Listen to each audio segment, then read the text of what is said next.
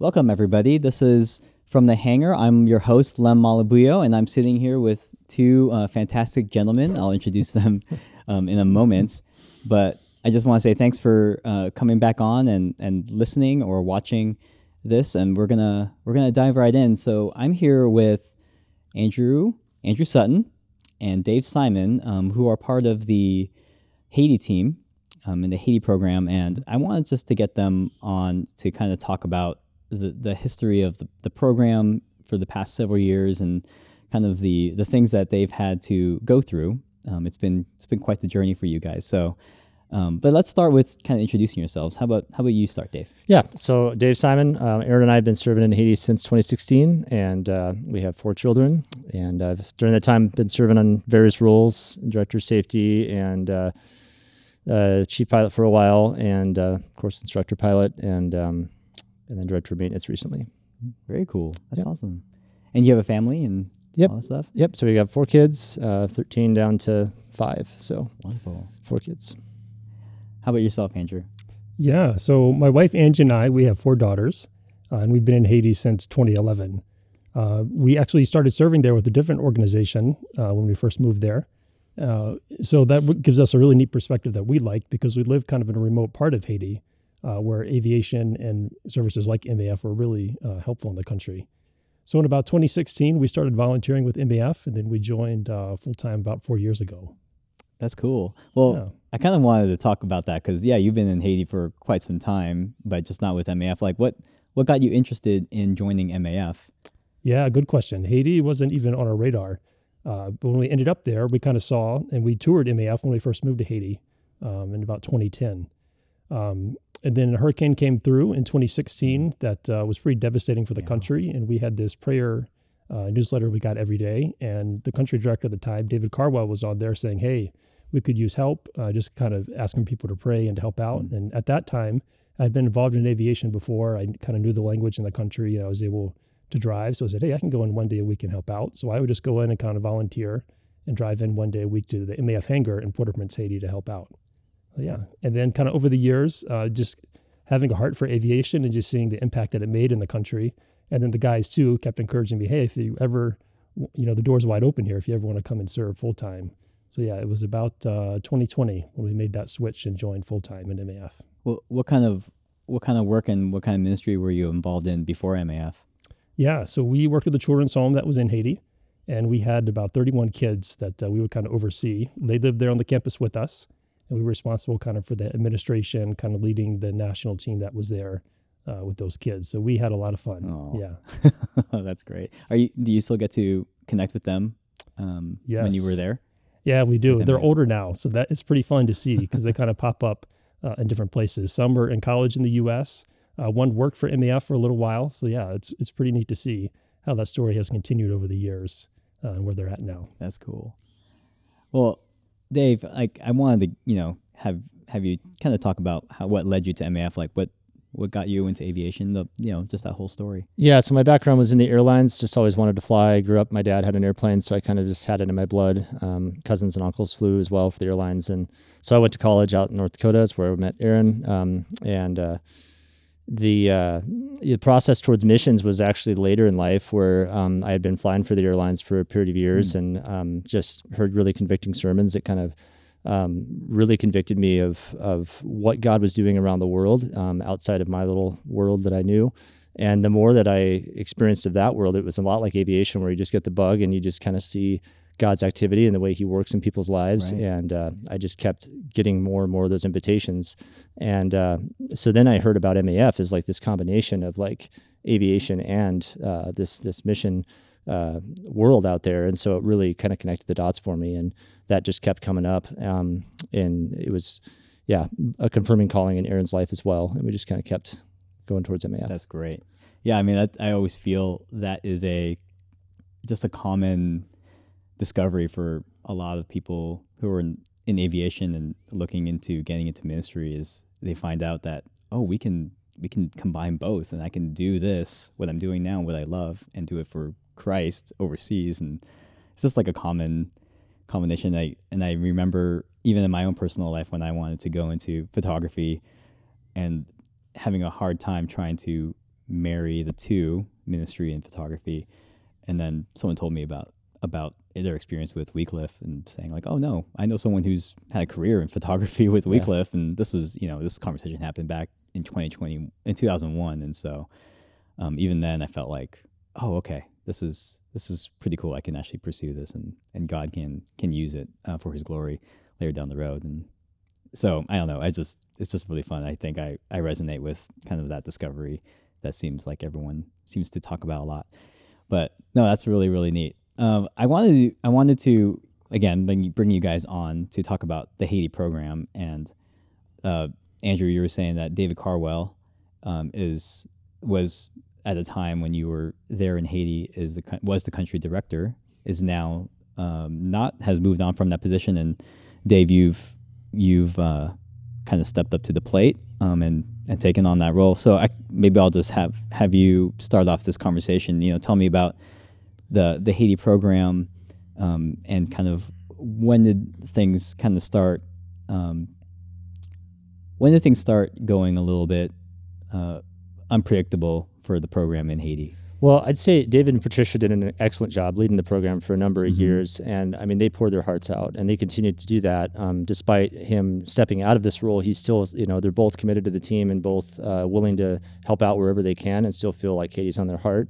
So I really uh, admire them for that because I know it's probably just a difficult time for um, for them just to step out of that mm-hmm. and into this unknown. and yeah. but they're really applying their faith in that area. Um, but yeah, uh, you know, about 2018 was kind of a big shift in the country um, with all the insecurity.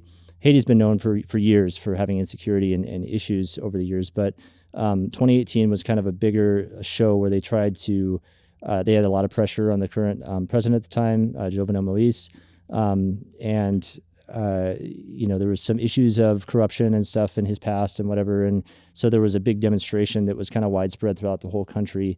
Um, that they wanted to do like a country lockdown. And so I remember um, that was actually the first time, uh, the first summer that I kind of stepped into the acting role of director while David was away on vacation. Mm. And he's like, I think you can handle this, you know, and you just got to do this and this, mm. and here's the keys kind of thing. And then like the next week, uh, as Erin's parents were visiting us for the first time in Haiti, you know, the whole country goes into lockdown, and there's oh, on my drive home, I had to go through burning tires, and oh, um, never had to experience that before. But it was like every road that I tried to get on on a back road was blocked, and um, I was with national staff, and they're kind of guiding me through the process, and everything was very dynamic in terms of, well, we'll go up to this, you know, I know somebody at this corner, and they can get us through the blockade, and and I'm just thinking like I like UN reports say don't drive through burning barricades, but you're telling me to do that. And anyway, I made it home that night, and then then I met my mother-in-law and father-in-law at the house and had to explain you know the whole thing, and um, they couldn't get on their flight the, when they were supposed to, and um, yeah, it was just kind of chaotic for a while. Oh my goodness! Um, and so that kind of began what what we're in now, this context of uh, a lot of insecurity and a lot of unrest and just uncertainty about the future. And I don't know if you want to speak to uh, kind of what happened after that was um, just the the assassination uh, of Jovenel Moise, and that was uh, probably the next major event, I would think. Yeah, so there were a couple of kind of milestones that it felt like 2018 it kind of started this gradual cycle of heading downhill. Hmm. And I remember um, in Easter of 2021, we kept hearing about kidnappings kind of around uh, the city. And then there was a church on Facebook Live, and the gang came in there on Facebook Live and kidnapped the pastor. And that was a pretty big one, like in the church community. A lot of people Holy were talking cow. about that. Wow. Um, and then a couple months later, in uh, July, the president was assassinated a couple miles from where we live. Uh, so yeah, there was a lot of uncertainty, kind of what was going to happen, and the city was pretty quiet for a few days. Um, but then from there, the insecurity kind of just kept mounting higher and higher. And um, in the fall of 2021, the families had to leave the first time. The gangs kind of blocked off one of the only fuel terminals in the country. So it kind of started this domino effect of where hospitals started to close, uh, grocery stores started to close. You couldn't find fuel. Um, the water pumping stations wow. were restricted, so the families had to leave at this point. So when, so you said 2018. You know, so I'm trying to like do the timeline yeah. thing now. Um, but it wasn't until 2021 where families had to start moving out of the country. Were you guys operating still um, mm-hmm. all that time? Yep. Yeah, we continued to operate until last March, so March of 2022. Okay. What did what did that look like? Did you guys have to like severely diminish the amount of flying you had to do, like leading up to 2021, or was it like just normal? I'd say it was pretty normal. Um, I think there were times when we couldn't get to the airport or couldn't, you know, we had to kind of adjust the day to day schedule just because of roadblocks or issues around certain parts of town or that kind of thing. Uh, several times throughout that, our families had to shelter in place and you had to have enough food on on hand, you know, to to make it in case you couldn't get out of your house. Um, and we were kind of in lockdown more or less um, during that time, and that can get hard on families. Yeah. Um, as you do that over and over, and it's not it's not unique to Haiti. There's plenty of programs yeah. throughout MAF that experience the same reality of just the pressures around um, uh, their community and where they live. I mean, you can't drive to take your kids to school. You can't go to the grocery store without knowing whether it's going to be a safe route or not. And so you're checking your phone and getting your security updates and kind of taking a day to day look at things and assessing, okay, is it is it safe today or not? Um, and yeah, it just wears on you. I think over time. Um, And so that was kind of the what led us, like he described. You know, we got to the point where a lot of our families just couldn't find basic needs. We couldn't find gas. We couldn't get to the grocery store. We couldn't get food, um, and we were down to you know no fuel in our tanks. And it's kind of like you know all of our documents say we can't stay here and just, this isn't sustainable. So, um, but yeah, operationally we continued to fly, and uh, the partners that are out there depending on us made it really clear that like we're so thankful that you're here. Um, we're able to do this and have this kind of impact because you guys are remaining in the country, and we know you guys are staying at the hangar, sleeping there. Um, and I think we've shared some of those videos and reports, but it's Yeah. it's like you know you know as soon as you get on that plane and you evacuate that um, if you say you're going to stop operations, other people are just they, they really Right. Depend on on the services we're providing. So Oh man. so it kind of weighs on you on the other end of the spectrum. Yeah. I'm sure that was such a tough call to make. Um, Right. yeah. Yeah. So 2021 happens. You guys um, move out of the the country. Is that was that the the full stop for operations for you guys, or did did you yeah, guys? not what at did that look like? Uh, the families left and the husbands would stay. So we kind of started this rotation season for about three months.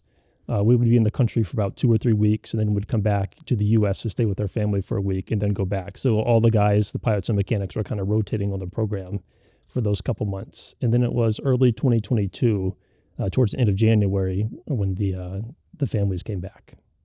They came back. Oh, came back to headquarters. Uh, came back to Haiti. Oh, uh, oh, really? They went back to Haiti. Okay. Yeah. In 2022. Okay. Yeah, because the the gas terminal kind of opened and fuel was available again, so some of those things were kind of restored. Some of Okay. those services. Uh, unfortunately, the cycle kind of repeated itself, and then November that same year, the same thing happened again. Okay. Uh, but this time it lasted a lot longer than the the three Oh months. man. Have you heard of the term emotional whiplash? Yeah, I was gonna say like Yeah. talk about difficulties for for families for you guys, and uh, I'm sure that was very difficult to navigate. Like, would you mind me asking, like, you know, how how was that for your families?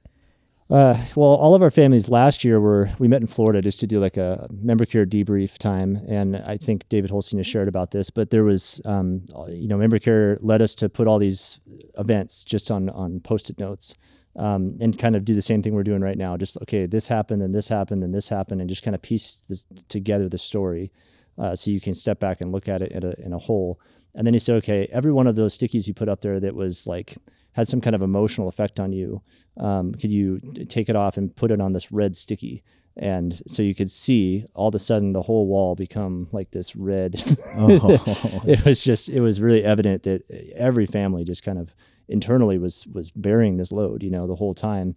Like I talked about emotional whiplash and just the effect it had on our kids' education and, uh, you know, just doing life in a foreign place is, is challenging enough. But when you're coming in and out and all of this complexity with you know, husbands rotating and families staying behind and living in a displaced kind of place. Some of those families had to move while they were in the states to different places because the Oh, housing man. wasn't available. And um, yeah, it's just all those basic things that you need to figure out for your family. Uh, get really complex. yeah. How about yourself, Andrew? Anything to to input on that? Yeah, so it was a difficult time for the families. I mean, everybody wanted to be in Haiti, but just the situation there just kept going downhill. I mean, the kidnappings were increasing, and there was just a lot of stress kind of with the daily life. And I think during that second period of rotations, the second year, it kind of came clear really nobody was thriving. We were kind of just trying to survive that season. And I think it came clear that this wouldn't last forever. We were going to have to do something uh, to kind of change. So that's kind of what eventually led to the operational stop and uh, not flying anymore because we really wanted to be there long term. And we realized if we kept at this how we were at the moment that it wasn't going to last very long. Yeah. I mean, I we're I mean, I kind of jumped the gun a little bit about you guys having to move back to headquarters for Yeah. for oh man, like was it like a year or Uh, June was when we first moved back here. Some families moved a little bit before that. I think it was uh, maybe January for some and March Yeah. for others, and then uh, the, the most of us came in June. But Yeah. that was so uh, such a blessing. I mean, Yeah. I, my heart goes out to everybody here at headquarters. I know Barb and I've had several conversations about this where I just I feel the burden of our whole program just invading. uh, it's almost like Oh, we wanted to paint the bricks red and blue, you know, and just make it Haiti. Yeah. And, and uh, but it was so unifying for our team and such a, a you know having that sense of community again where our kids were like back with their friends and like Mhm. just you know instead of our little like some families were over in New York and Indiana and all the places of the country and now we're all in one place and we're working together and engaged together in this planning and um, yeah that was just a huge huge blessing to our team so So one of the things I don't know if everyone it understands like the kind of la- the layout here at headquarters. I mean, there is the hangar obviously that we're sitting in. There's another hangar that we have, and then we have like an administration building. But then also on the campus we have like a bunch of apartments and a basketball court and basically a, a campus where families can come essentially to come back and debrief um, and they can stay in the place and, and kind of live life while they do that and then move to their, their state where they're, they're originally from to, to do deputation or other things, visit for holidays or whatever. But when when you guys came, it was really yeah, like you said, like we it was all kind of all hands on deck to find housing for you. But it was really cool to be able to accommodate a team like that because of the facilities that we had on campus. And so just to give you guys a little bit of context, like it was it was really neat to for the past yeah 10, 12 months to to see a bunch of kids um kind of like on a daily basis running around and doing all sorts of um, activities together and, and having that community um, from the Haiti team be out here. So that was just really neat. But Yeah, and we haven't. It hasn't gone unnoticed that some people have had to stay off campus or or come up with Mhm, creative yeah. solutions for that. So I'm really thankful for that sacrifice because it meant a lot to our team. So yeah, uh, I mean, you, you call it a, you mean you call it a blessing, which it is. Um, Was there was there kind of like a sense of relief when that decision was made? Was there a sense of relief from the families? Like, okay, there's like a plan. Like, it's it's heartbreaking because we want you guys do want to be in Haiti, but the reality is is that like we we have to take care of our families too, um, and this might be the best solution for the time being. Uh, was that was that kind of a relief for for some of the families to come back and have like a permanent place to stay, um, and not have to worry about okay, well, can, we might not we only have this housing for a month or two. We need to find something else, and or we might be in Haiti two months from now, but we may not at the same time. And yeah, just speak into that a little bit. You want to go first?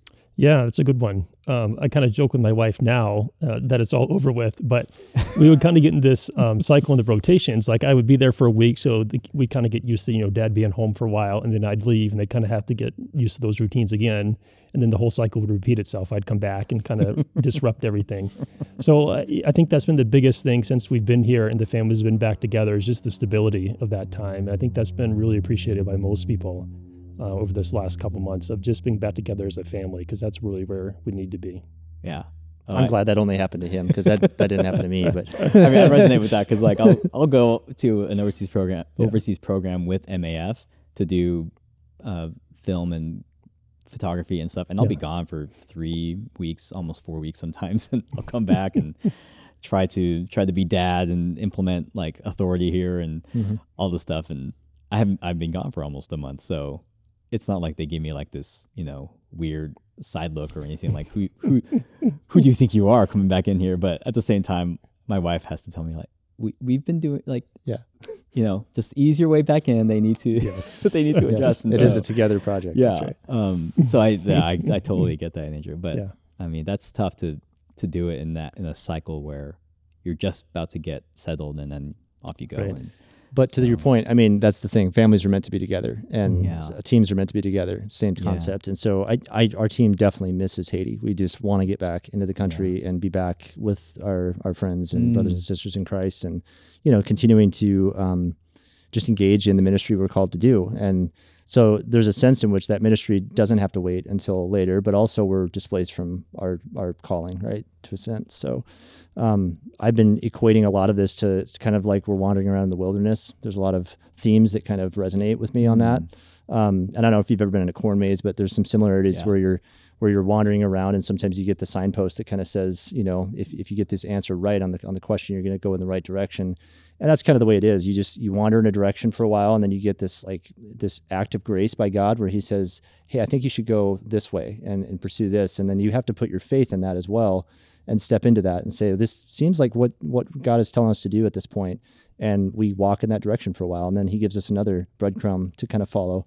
And that's honestly been sort of the path that our team has been on since we left the country. Mm, But it's exciting that way. You know, it's like an application of faith, just like Abram, like setting out to the country he, he didn't know. yeah. So That's actually, that's a really great analogy. That's really cool. Thanks, Dave. The uh, I'll, and I'll just say too that hanging out with with your guys' kids throughout the past past year has been really fun. Like volunteering with Forge Harbor and doing some of the, the kids' activities. Like I, we went to the roller rink one time, and I think I was racing your oldest son.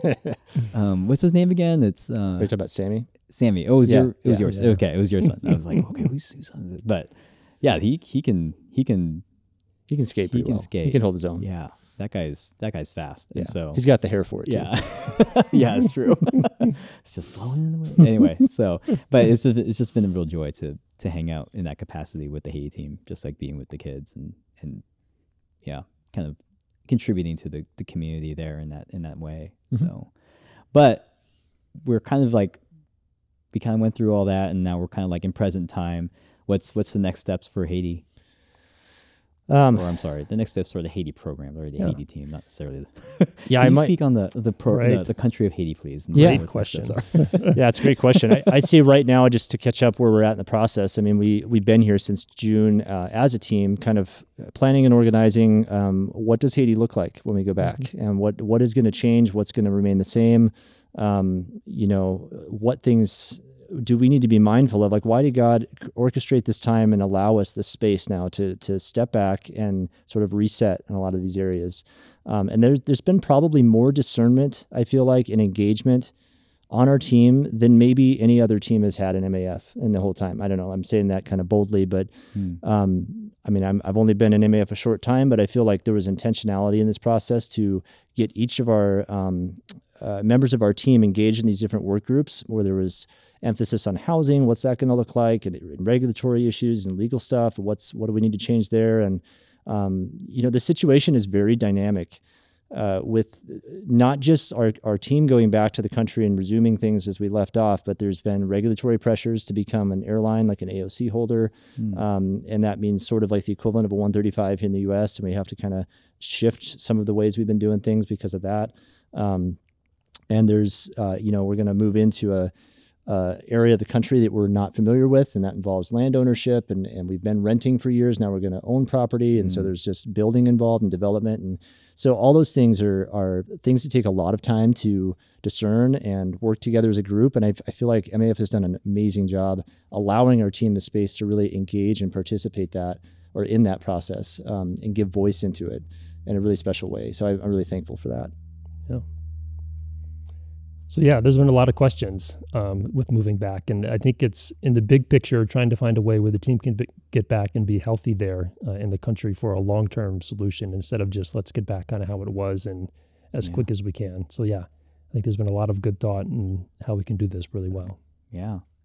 So, I mean, we're recording this. It's February 13, right? Yeah.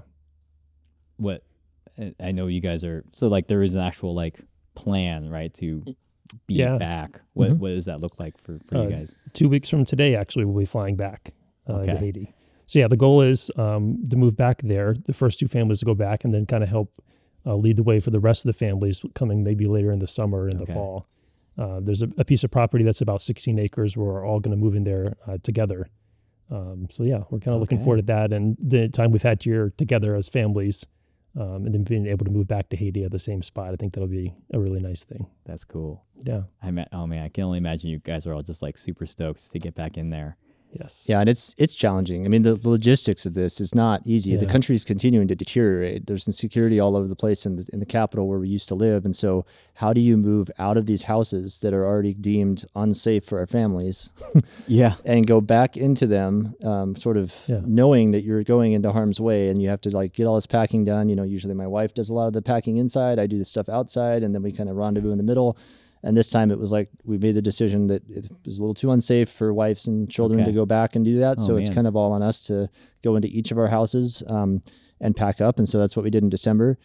Now all of those belongings um, that were put into totes are now down closer to the airport. And when I, I go down tomorrow um, back to Haiti, Oh, okay. and then next week, I'm going to spend my time with with uh, Missionary Flights International, which is a uh, operator that has a DC three, and we're going to be doing about four flights to get all of those belongings up to the new location. Okay. And so it's just you know there was a lot of moving from our national staff involved with that, and just a team that came together and just how do we solve this problem? How do we work together on those kind of solutions? And part of me just like wants to continually remind myself the ministry doesn't begin when we do the first flight.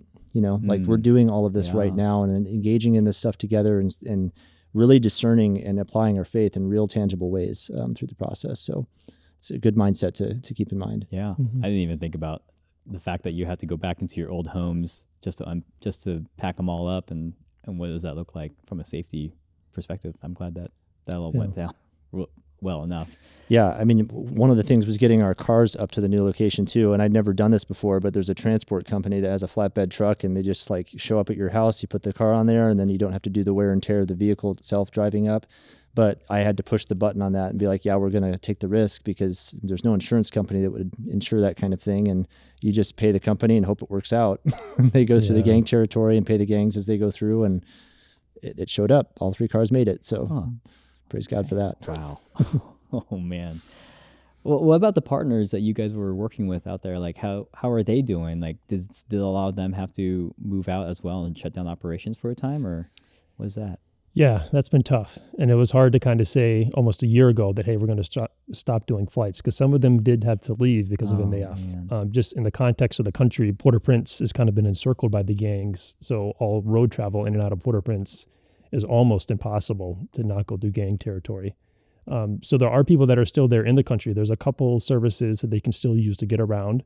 Uh, but some people are like flying into an airport on the north part of the country and they have like a 40 mile ride on a boat on the open ocean to get there because MAF isn't able to fly. And they've shared stories like where the engine breaks and they're kind of drifting like in the ocean for five hours. And it's pretty windy up there on the north coast. So, yeah, there's not a lot of great options left. And people are really trying to just, um, yeah, just hang on as long as they can there. Okay. Oh my gosh. Oh, I, mean, Yeah. I guess it just shows just how important like aviation out there Yeah. and MAF being out there is um, for for ministry work and reaching reaching people there. Yeah. Man, that's that's crazy.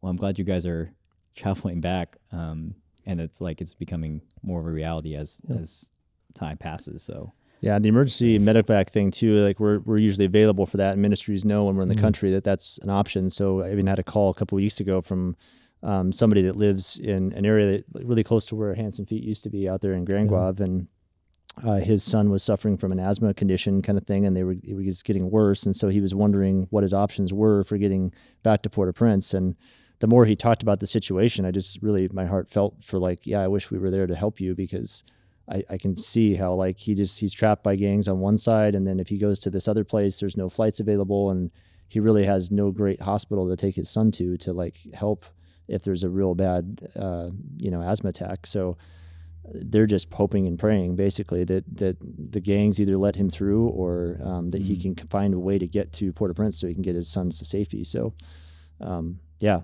as a father, I can really identify with that kind of pressure and, and concern that you would have for your family. And yeah, yeah. Well, I mean, it's been it's been a really a, a lot of up and down for your families and, and the Haiti team, and a lot of downs. Um, looks like it's you're you're on up, but I kind of want to ask, you know, you guys and you speak for your families and like, what kept you guys going to to stay vigilant through all this in order to come to a point where you can move back into Haiti and begin flying again in the near future?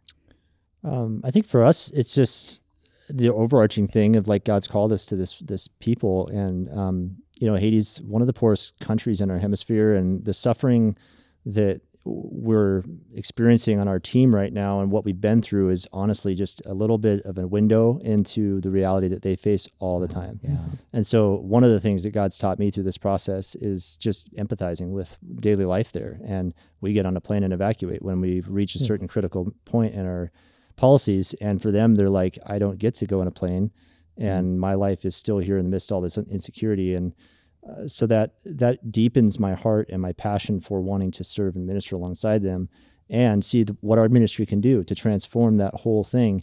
I mean, God has a way of working despite those kind of circumstances, right? He's in the the harshest of conditions. Yeah. And like Psalm 139 says, like even to the far side of the ocean and, you know, the depths, uh, if I go to the far side, you know, distant islands, you'll meet me there and uh, your right hand will hold me fast. So, um, I truly believe that, and I feel like MAF can be that kind of light and that kind of hope for people in a in a situation like Haiti. Um, and I've seen that in our ministry there too. So I'm excited to lead that effort and kind of rally people behind a different reality than what we're seeing in the news and seeing um, on the streets and, and just the the poverty that is so right in your face um, every day. So. Wow. So yeah, it's definitely been a deepening, I think, of your faith uh, through this time. There's a lot of suffering that goes on in Haiti, and I think the same way in the U.S. You know, maybe there's, you know, an accident or someone has cancer or something like that, and you really ask those questions of like, why is the Lord doing this in this season? And sometimes you don't always get an answer. Um, it reminds me a lot of times some of the early psalms. You kind of read those, and it's talking about you know the evil people are kind of dominating over the city, and the psalm ends like pretty abruptly. There isn't like you know, a sense of victory at the end. You're kind of like, what's happening here? And it kind of feels like that over the last several years. Um, so mm. I think kind of the long term look of, you know, trusting that the Lord is doing something that we don't always see. And I think for me personally, um, just finding those pockets of hope, you know, the kids that we had worked with before, even seeing during that time when th- things are really difficult, but there are um, areas of light and hope in the country. And I think finding those stories and kind of sharing those, that keeps you going, uh, kind of getting on a personal level with people because the numbers are overwhelming when you look at the big picture of the country and what's happening mm-hmm. there. Mm. It's when you really get to know people closely.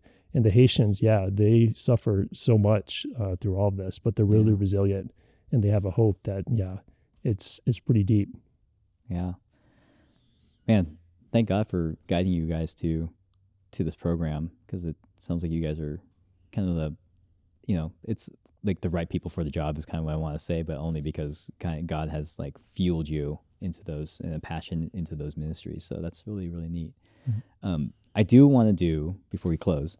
I do want to yeah. do like some rapid fire questions, but before we do that, I kind of wanted to see if there was anything else you guys wanted to speak on, um, and kind of like open the floor up to whatever you guys wanted to talk about. Um, yeah, I'd say just seeing how God's moved through this. I mean, it's not like it's all been heartache and difficulty. I mean, that that definitely has been true, and it's been a hard road, a hard season for our, our team. Um, you know, he has protected us throughout this whole time. Um, there, there have been some of our national staff that unfortunately passed away for uh, personal reasons mm-hmm. and just health concerns, but um, you know, and that hit the team pretty hard. But God has protected all of us despite the the obvious insecurity.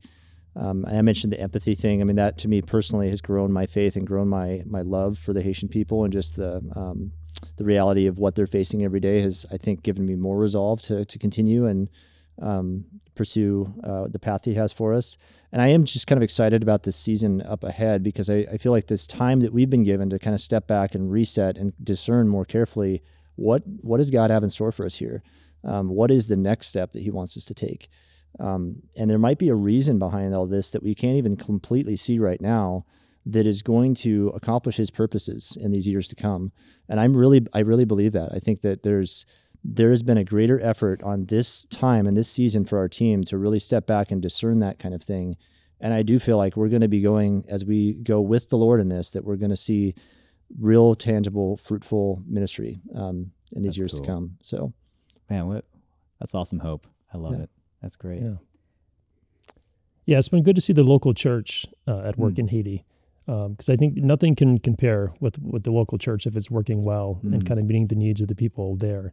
And even seeing during the times when, like I mentioned, you know, the kidnapping that happened in church, people still came uh, because there's a hunger there uh, to grow. And seeing them come alongside of each other and support one another it's pretty amazing uh, to see that in action, even despite all the challenges that they have there. That's really cool. Mhm. That's Yeah. great. Thanks, guys. That's really cool. All right, so I'm gonna just these are just like questions I want to ask, just people to get to know you a little bit more on like not so business level, but just personal stuff. So I'm gonna open up with uh with like a favorite Haitian dish that you guys really like when you're out there. Rice and beans. Rice and beans. nice. Just Yeah, that's a good one. I like chicken. Yeah, that's pretty much a part of any meal. yeah. Uh, And do they like do they roast it? Do they fry it? What, what do they do? Grill it out there? What- Yeah, sometimes grilled, sometimes fried. Okay. Yeah, But those are I definitely chicken two favorite ones. delicious. Nice. But yeah, rice is a huge part. Rice and beans. Yeah, huge part of the diet. That's cool. okay. How about like books? So you guys, what's a book that you would you would say like, oh, that's a great one that I always have on my bookshelf? Well, I just talked to one I read recently, Insanity of God. I think it came out about the time that I went over uh, to Haiti um, in 2016. That's about when that book came out, and I never had a chance to read it until recently. And it just, yeah, it just really opens up my eyes to the persecuted church and just what's going on in the world, and it really centers you on like the value um, and depth of uh, the resurrection and just the the hope that we have in Christ. And l- listening to the stories of how that's displayed in that book, you're just uh, man, it's it's so encouraging. I just find so much encouragement in knowing that the church, the greater church, and what they're experiencing, and the the willingness they have to lay their lives down um, for the Lord and for the kingdom. But they're like, you have a freedom to do this, and like you you live in a country where you can choose to go, you know, share about the Lord and, and the work that He's done in your life. And I just think that that is energizing for me to just be given that opportunity That's cool. and work for an organization like MAF that can really do this and like extend the love of Christ into Yeah. isolated places. Yeah. You are the the second person to mention that book in in this podcast. Nice. so I'm like, maybe I should read this. so, how about yourself, Andrew? Yeah, that's a good one. Um, I think one I read recently was a Simon Sinek book about Start with Why, uh, rereading that. And I think it's helpful for us to remember because we, we love airplanes, we love flying and helping people out, but really remember the reason why we're there and why we're doing Mm. that is important kind of to get to that center part of the circle. Yeah. And not it's not just about the airplanes and the service we provide, but the reason we're there. And what's the title of that book? Uh, start with why. Start with why. I have never heard of that. Yeah. That's a really You good one. can read the book. It takes about 11 hours, or there's like a 20 minute TED talk that gets most of that. Oh, there you go. Uh, there you go. Now So, you're yeah. speaking my language. Yes. That's great. Um, music, Love it all. all of it. Pretty much all of it. Yeah. If you were to, if if you were to fire up a playlist right now, what would it be? Uh, well, I recently discovered um, a band called Rivers and Robots. Nice. Uh, they're from England. I guess they're not even a, a group anymore. Like he, they broke up or something. But uh, yeah, it was just a friend in Haiti that I was showing him a different group, and he showed me that one, and now I started listening to them, and it's just kind of this blend of like acoustic stuff and like some tech kind of stuff in there too. So it's kind of this weird blend. But yeah, I just like it. Um, the depth of the the lyrics and that kind of stuff. It's kind of something I can just put in the background and just listen to, and Yeah. yeah, get in your head and that kind of thing. That's cool. Yeah. Yeah, I'm blessed because my wife is a great piano player. So she's usually playing the piano around the house. So we usually have music, which is awesome. Um, I think Steven Curtis Chapman is probably one of my favorite Nice, artists. I feel like he has a song for everything in life. Uh, so yeah, it's good to listen to. Yeah. Oh yeah. No, I, I grew up on on that like 80s, 90s CCM stuff. So Steven Chris Chapman has a, a special a special place in my heart. Yes, the Great Adventure. well, one of the cool things I'll say though, just with the music stuff, um, is that because Haiti, like you guys are, you have such talented mu- musicians on your team Mhm. that when you guys were here, it was really cool to have a number of you guys step into the chapel worship here, and was really blessed to to be a part of like playing with you and playing with your wife and singing and that was that was just really really neat. So I just I love that. So I definitely wanted to ask the music question, but um, but yeah, like what what's a what's a hobby you guys like to do? Uh, yeah, I, I don't know. I love being outdoors and anything involving hiking or or uh, uh, sports of any kind. Um, so yeah, we often are out there throwing the football and playing games like that. Um, I I obviously love music, so that's always been a passion in my life. So um, it's especially worship. I feel like that's where my heart really is. Mm. But I, I just love being a part of any kind of music Yeah. with other people. So, but I like to compose too. I, I write some songs and mostly piano kind of stuff like classical. Oh, really? But Oh wow, dang! Yeah. I don't know if I should have said that word on here, but Oh well, it's out there. It's out there now. How about yourself, Andrew? Yeah, um, we like to snow ski. Uh, my wife's Okay. family grew up doing that. We've taught all our girls how to do that, so we Like have a da- lot of like fun. downhill or country, cross country? downhill, yes. Downhill. Okay. I mean, that doesn't happen in Haiti, but Yeah. yeah, we usually find chances here in the U.S. to go sometimes. So Yeah. that's a lot of fun. Were you able to go out while you were here in in Boise? Uh, not here in Boise. We went a couple weeks ago in Colorado. Oh, okay. So, yeah, Oh, that was a lot of probably fun. A much better place to, a much better scene to go skiing than, than Yes. Idaho, probably. But Yeah, the mountains are amazing. I'm a little jealous about that. That's awesome. okay, I'm gonna let, one more one more question, and I I'm dreading to ask it, but I have to. But like sports, like sports teams, like what's what what is it? Well, you know the Chiefs just won the Super Bowl. I don't know if you heard that, if you checked out on your checked on their phone lately, but was one of the most televised events of the world um, has known. So, oh yes, you said you were a 49ers fan, weren't you? I, yeah, it's true. It's true. It's a bummer to lose to Taylor Swift in the Super Bowl. Yeah, she was really the key to their success, I think. So, There are there are conspiracy theories about that. So should I be like Sure one of those those stubborn bratty Niner fans and just hold to that, or should I be one of those that actually concedes the fact that the Chiefs are a better team than the Niners? you know, they were this year. Every year is different, so No, I they won't like- always be in the I feel like every year is the same, and I feel like the Chiefs are the better team. It's just can't count them out at this point. Yeah, Um, it's awful. It's Yeah. awful. Anyway, it was a good game. it was a good game. I'll keep It praying was- for you. Yeah. I'll, yeah. Why did I ask that question? do you do you have like are you into sports or anything like that? Andrew? Hardly. Yeah, I watched like one American football game a year, and probably the Super Bowl was it. Yeah. So yeah, Yeah. I'm sorry that you were a Niner fan for yesterday and had your heart broken two days ago, I guess, at this point. No, I'm just kidding. Um, but yeah, thanks guys for for coming on here and talking about yeah, about it. I think just with the the the threshold being there, you guys are about to cross back into being back into Haiti. I thought it was really timely to to get you guys on here, and you're still here. And I, it's been such a blast to have you around um, and walking past you guys in the office and seeing you guys and talking and yeah. So this is kind of like my way of saying like bidding you guys farewell. Hmm. Although I'm still trying to get myself out to Haiti myself to to do some video and Yeah. photography work. So maybe sometime in the future that will happen. Absolutely. Yeah. Yeah, and I'm really thankful for this opportunity because I think a lot of people like know this planning is going on, but they don't really know what what's really going on. Yeah. So just having the opportunity to share and give everybody an update. Um, and I ask you to pray. I mean, there's there's still some really big unknowns ahead of us. Um, we're going back and we're engaging in, in all this stuff to rebuild and, and everything, but there's there's challenges with the government, challenges with the process, with uh, getting the the AOC I discussed, and um, and just all of the the many things that like we just realize we don't have a lever to control this. We just have to like pray more, and and so I invite you to, into that just to engage with us in prayer, and and uh, as our team goes back and and kind of says yes, I'm willing to go, and um, you know, do not fear, like like he tells Joshua, we're just going back into the land that he's showing us, and and trusting that he's going to open up the big the big doors for us. Yeah. So Yeah, definitely. We'll be we'll be pray- praying for you for sure. But yeah, and and if anyone, if you guys have any comments or um, want to send any encouragement, you can always do that um, in the comment section on the video, or you can email us. Em- email us. What's the email address? I don't know. well, who do you want him to email? Yeah, it's just I just realized. You know what to do. You can you can do it. You can do it. It's on SharePoint. If you go to SharePoint, there's there's a link for it there. I think I said you know what to do in the last episode too. I probably should do like I should probably practice a closing. yeah. This is just me being very candid on the podcast right now. It's just not professional at all. But, It's okay. Um, but, um, but definitely, if you if you like this podcast, definitely hit the like button. Make sure to subscribe, um, either on YouTube or uh, your any audio podcast platform that you guys listen to. We really do appreciate you guys um, watching this, and and uh, we'll see you next time. But Dave, Andrew, thanks again for for being on here. Thank you, All right, guys, we'll see you next time. All right.